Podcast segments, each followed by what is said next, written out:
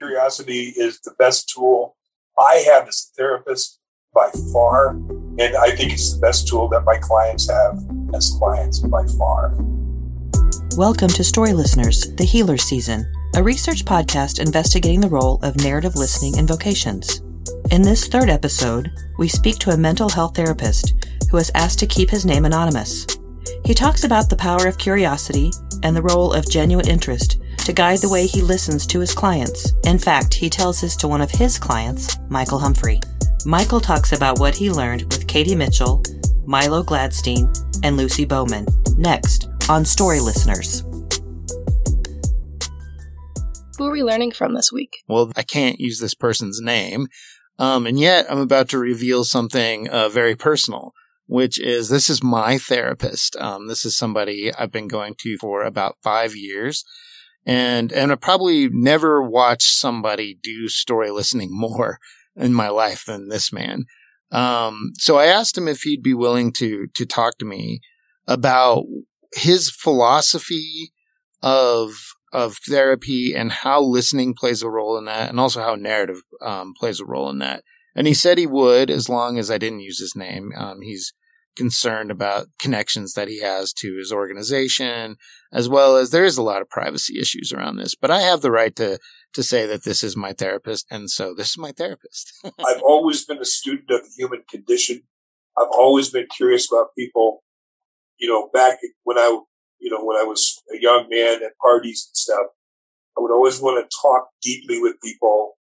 I would be the one that would be up at three in the morning washing dishes and talking to somebody as opposed to just carousing. I mean, I did my share of carousing, but I've always been curious about people.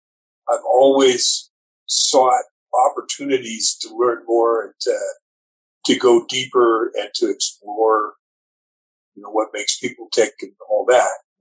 So that's always been there for me. I've always wanted that.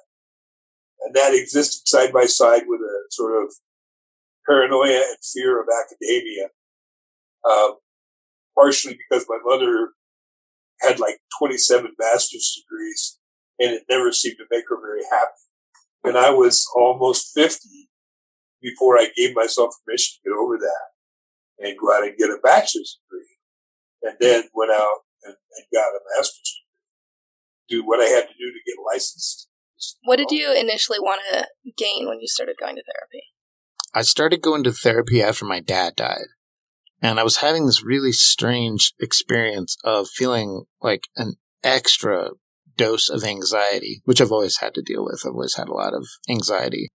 But it was worse in in my grief, and I didn't understand that, and I didn't know how to manage it. And so um, I found this guy online. I did a lot of looking because I knew I needed somebody who, I guess, weirdly, I never thought about this, but I think in some ways I felt like I needed a father figure.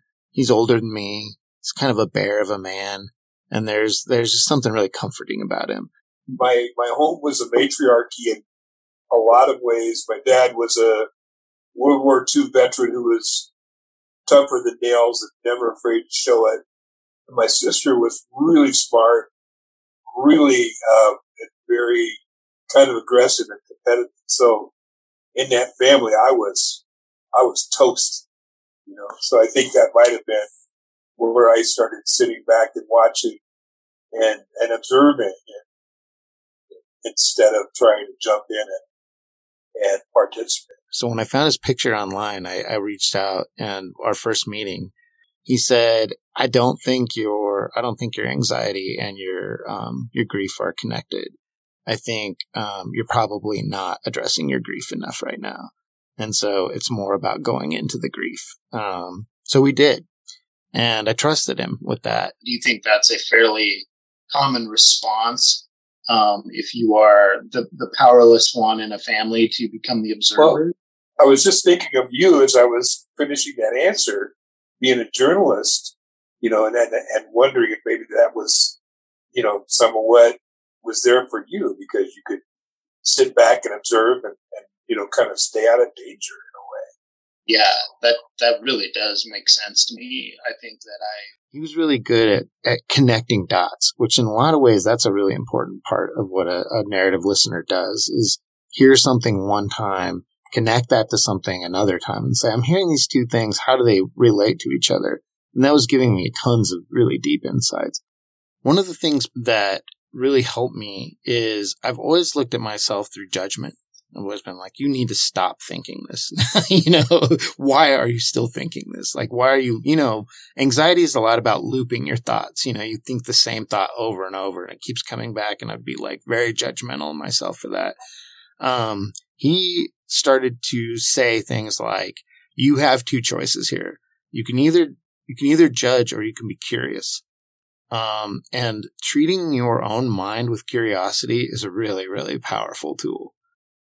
If I could substitute one thing for a university education, you know, like out of all the lessons I've learned about everything in my, my postgraduate education, if I could just get a big, you know, like a double shot of curiosity, curiosity is the best tool I have as a therapist by far. And I think it's the best tool that my clients have as clients by far. It's pretty universal. So to me, somebody to not be curious, they also probably have had that curiosity knocked out of them to some degree or another. One of the reasons why one would lose their curiosity is because um, they've been curious and have had some, like a parent or a circumstance that gave them a real negative consequence. And so they've just decided that it's not safe Do you think this is pretty standard for a mental health therapist to stress curiosity?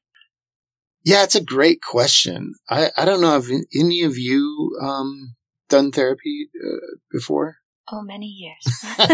oh, many years. Is, is, this a common theme that for you too? Katie? Yeah, I've noticed this as well. My therapist also talks about the awareness of stepping back and watching what you're thinking. Yeah. And, and witnessing it instead of judging it. So. Yeah, the witnessing is that curiosity mm-hmm. part. Yeah, exactly um, does your therapist talk about the need for curiosity? Because this was the first it. one I ever had no. talked about it. Um, no, I think it's been through other readings that I've done on top of the therapy yeah. that I've started to recognize it as curiosity, but she's not naming it in the way that it sounds like your therapist is. Because both my sister, my mother really supported me, it kind of helped me get into school. You know, I kind of hit the ground running when it came to school. I was taught how to read at an early age and encouraged to learn at an early age. So I was also really just drawn to that, you know. Yeah. Uh, yeah. Learning. Yeah. Learn as opposed to education. And that's and that is that is my whole life. I'm yeah. almost sixty nine and learning is still maybe the biggest thing for me. I mean it's the thing that keeps me excited. Makes me wonder, it may not be like the end all and be all for all therapists, but it might be really critical for good story listeners, you know, um, that, that there is this need to understand more, which is how I would define curiosity. Another way of thinking about curiosity is like sort of the Al- Alice in Wonderland way of the curiouser and curiouser, you know, that you mm-hmm. are willing to go to places that most people might be afraid to think about, you know, and he's definitely that. You know? he takes you there. oh, I tell him everything, you know, and, and he's like, yeah, it's okay. You know, he's like absorbs anything I have in me, you know, and um, I think that's an element of curiosity too. Or we think about curiosities, you know, that there are things that don't naturally fit into the normative world. That's cool because he's kind of a rebel in his own right. Um, so I think he's used to that way of thinking. And another huge influence on my life is um, I have ADHD and was undiagnosed for most of my life. And so as a result, had a pretty short attention span, um, a pretty limited ability to focus. Uh, I was very intelligent. So I was fortunate. One of the people that it didn't so much kill me in school, I still got decent marks even with it. But my capacity it's one of the reasons why I didn't continue my education.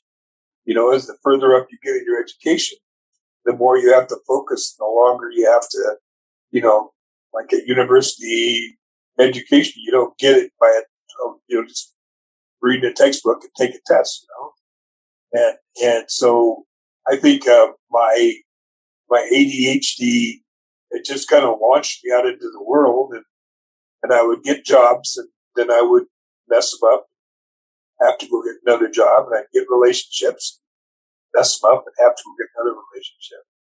So I, I was, uh, I would say the first, you know, 15 years of my adulthood, 10 to 15 years were pretty, pretty lost. I have a question. So you just used the word he ab- absorbs. Do you think that it's easier for you to step out and be curious when you know that somebody else is absorbing what's going on for you in those moments? I think it totally depends on who it is. Mm. At the end of the day, it becomes about relationship. And um, he earned my trust. You know, through time, I started to trust him. And because of that, I started to tell him things that probably only my wife has heard from me. Other therapists hadn't even heard from me. And I've had some good ones, you know. But yeah, I was starting to realize that, you know, we were building not just a rapport, but a relationship. And uh, again, that theoretically fits relating narratives because the term is relating narratives that all this idea is based on is that relationships get to get to get formed there. And in some ways, that means I have come to know his life story, not as much as he knows mine, but way more than you'd think you'd know. That's what has opened up this other portal where curiosity can really enter in. So it's not just my scripts. It's not just the things I would tell anybody. He's really, really getting to know me, the me, me, me, me, me. I have a question. Yeah. Um, is there something different that this therapist is doing that maybe other therapists or people in your life weren't doing and listening to you in a way that you felt that you haven't been listened to in the past that kind of built that comfortability for you to be able to discuss these things with him? Yeah, I think, and I think this is, um, this is a really critical listening question. Like he's not afraid to tell me when I am saying something that he can relate to his own story.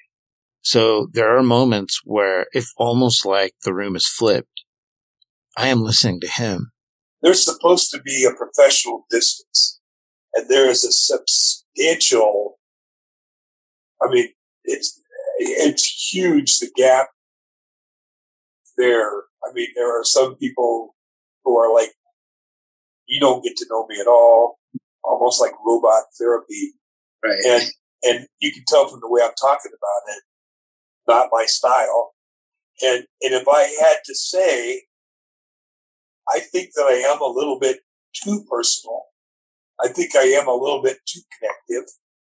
I really prefer having a dialogue with clients rather than a monologue or rather than a client dumping for 40 minutes and then me giving my wisdom about it. Um, I, I really prefer, you know, that if we're going to do this, that, well, first of all, in therapy, as I said before, like in, in, that experience with context, the client's doing the work. And I don't, you know, I'm not, hmm. there's coming to me and I'm a therapist. I'm supposed to make them feel better. But the bottom line is they're the one who does the work or doesn't.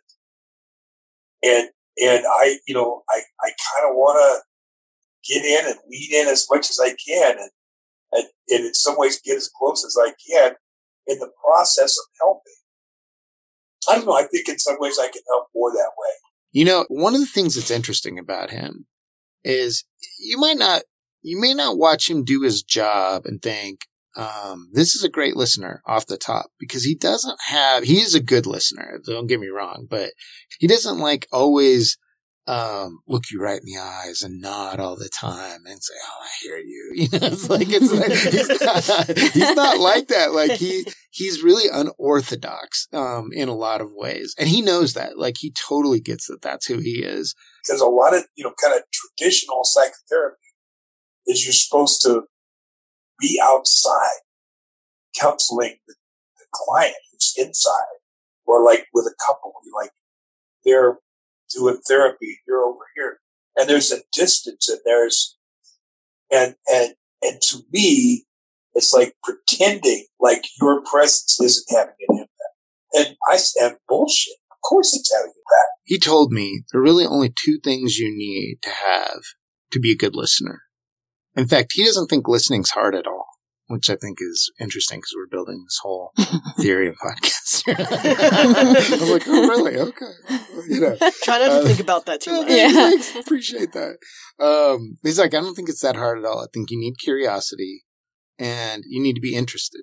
And those two things, to me, listening is just one aspect of how you would respond in that situation. So, so it's like it's not, to me, it's not dependent on your listening skills. It's dependent on do you care or are you interested? And then those skills, I think, would tend to just appear. And when you ask, can things, you know, can you teach listening? Can, you know, it's like, I think being present with somebody, like really showing up and being present. If you can do that, everything else is great. I mean, in my way of looking at things like that's, that's it, man. Being present with somebody and showing up and, you know, and you're seeing them and you're hearing them. And I think that is, that's the alpha and the omega.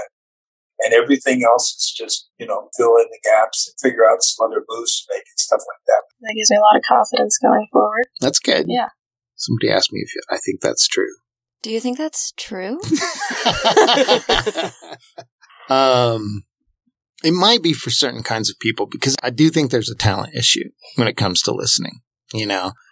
And I think, you know, it's interesting because I, I'm applying listening in the same, very same ways that I applied writing for most of my career. I was always teaching people how to write their life stories in libraries while I did that for almost all my, my journalism career. Because I always believe that anybody could write their life story if they were just given some basic tools. Um, but I also know that there are certain writers who just have this gift of poetry and prose that just pulls you somewhere, you know. I think he is an especially gifted listener. I think he's um, a, different kind of listener. And so for him, I think it is true that as long as he's curious and stays connected through interest to the, whoever he's listening to, he's going to be really good at this. I think for some of us, we need more than that. But I think for, for certain people, and sports is a good analogy here, you know, you just see some athletes who it just looks so easy for them, you know, and when you ask them how, they almost don't even know how to answer the question.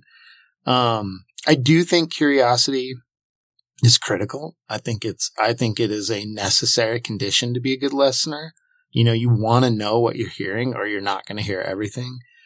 Um, but I think for some of us, we need more skills, tools, tricks of the trade than that to do a really good job at listening to somebody. What do you think? Do you think that's enough?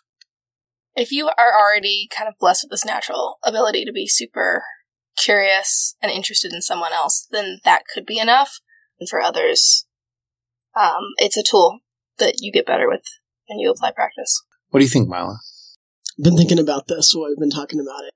Well, I'd be curious to ask him um, if he's ever been in a situation where he was too curious and uh, I'm not going to say hurt, but was a detriment to the session. That's a really interesting question. Um, so that's one thing I was thinking about. I also think that different people interpret curiosity in different ways, and I think that psychological curiosity is very different than philosophical curiosity. So I think it would be really interesting to compare um, your therapist's definition and of curiosity and how he uses curiosity in his work to kind of somebody more closer to the philosophy or English field or even to us as journalists and how that relates to our field. So is another way to think about this the difference between curiosity of ideas and concepts and maybe even phenomena versus the curiosity of people? Specifically. Absolutely. I think that's the biggest distinction. And I think that's why therapists are therapists and journalists are journalists.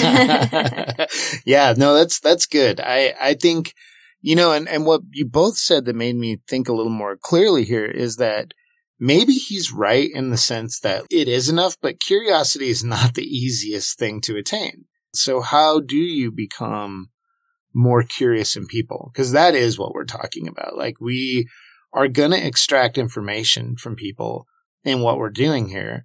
But what we're really trying to do is extract the narrative identity, right? Like the, the person, um, the whole person. And, and that means being interested in people and being curious about people. Um, and maybe that's not always a natural state.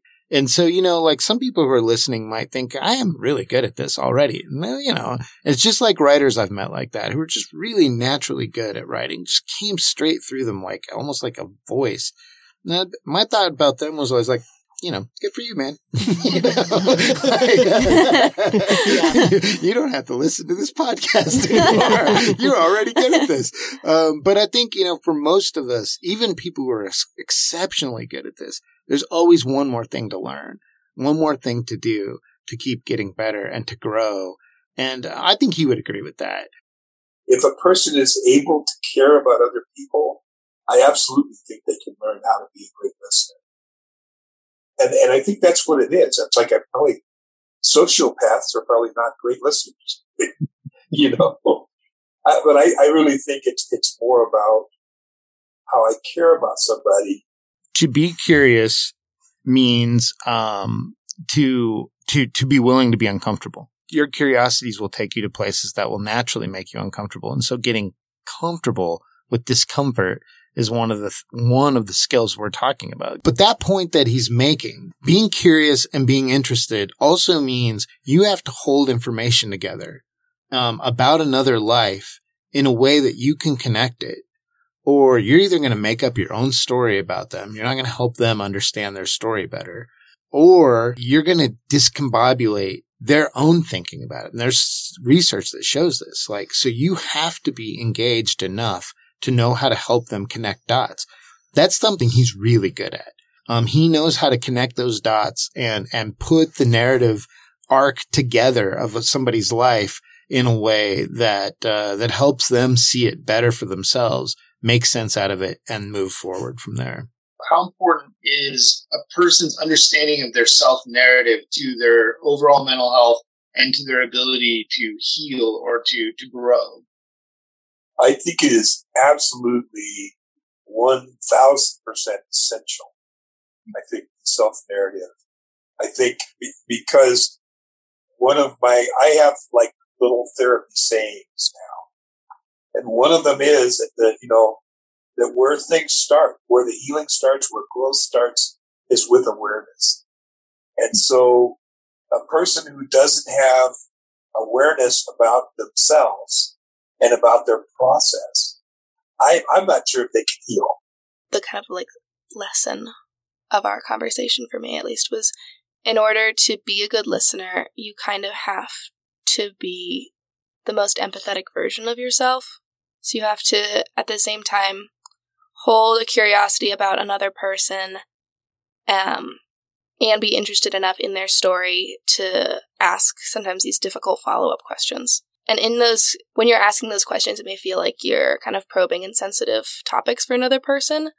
But if you are leading from a place of care, then you recognize that that discussion can end up being valuable for both of you the big thing to me curiosity needs to go both ways to be a successful story listener storyteller and oftentimes you will do the best work when you don't shut yourself out as the listener and kind of block yourself out um, which is something that we've talked about a lot. So i think that was the most impactful part.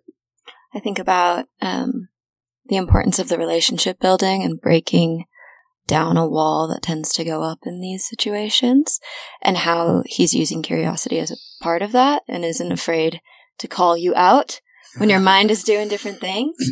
Although I'm I'm not sure I'm completely sold on curiosity being something that is something you're completely just born with, like we've talked mm, about. Mm. I, I do question that and think there is an element of nurture that's involved. Um, but that may be for another conversation. Yeah, this definitely can keep discussing yeah. that. Yeah, I guess I guess the takeaway I had from it was many of the things that made me feel seen and heard by him come from less from his training and more from him. You know, and that's why I think maybe uh, what I learned from it is I need to keep cultivating a human being here, not just skills, but who I really am deep inside of me. I need to cultivate a human being that wants to hear as many stories as possible. So I like that's about building a self in a way that has really doesn't have as much to do with the skills as it has to do with being a better person, just growing as a human being and thinking about what feeds me to make me want to be in the world this way, you know? Um, so, and that can be different things for different people. It can be spirituality for some people. It can be psychology. It can be philosophy. Um, it might be the, the way you, you know, run in the world, the way you walk. I mean, you know, who knows? But whatever it takes to keep building the human is probably going to be one of the components of what makes us a good story listener as well. I came away from our discussion which was very strange because all of a sudden I was the questioner. He was the, he was the one talking.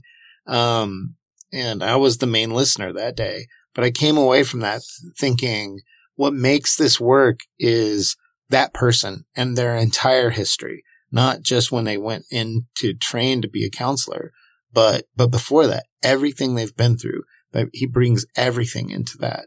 And that is just an incredibly special gift to give somebody else, me this time. So, um, I also learned a lesson I keep having to learn over and over, which is to remember to be grateful. Um, I'm very grateful for his, his presence in my life. So good talk, you all. Thank you. And we'll talk to you next time. Thank you. Thank you. Thank you.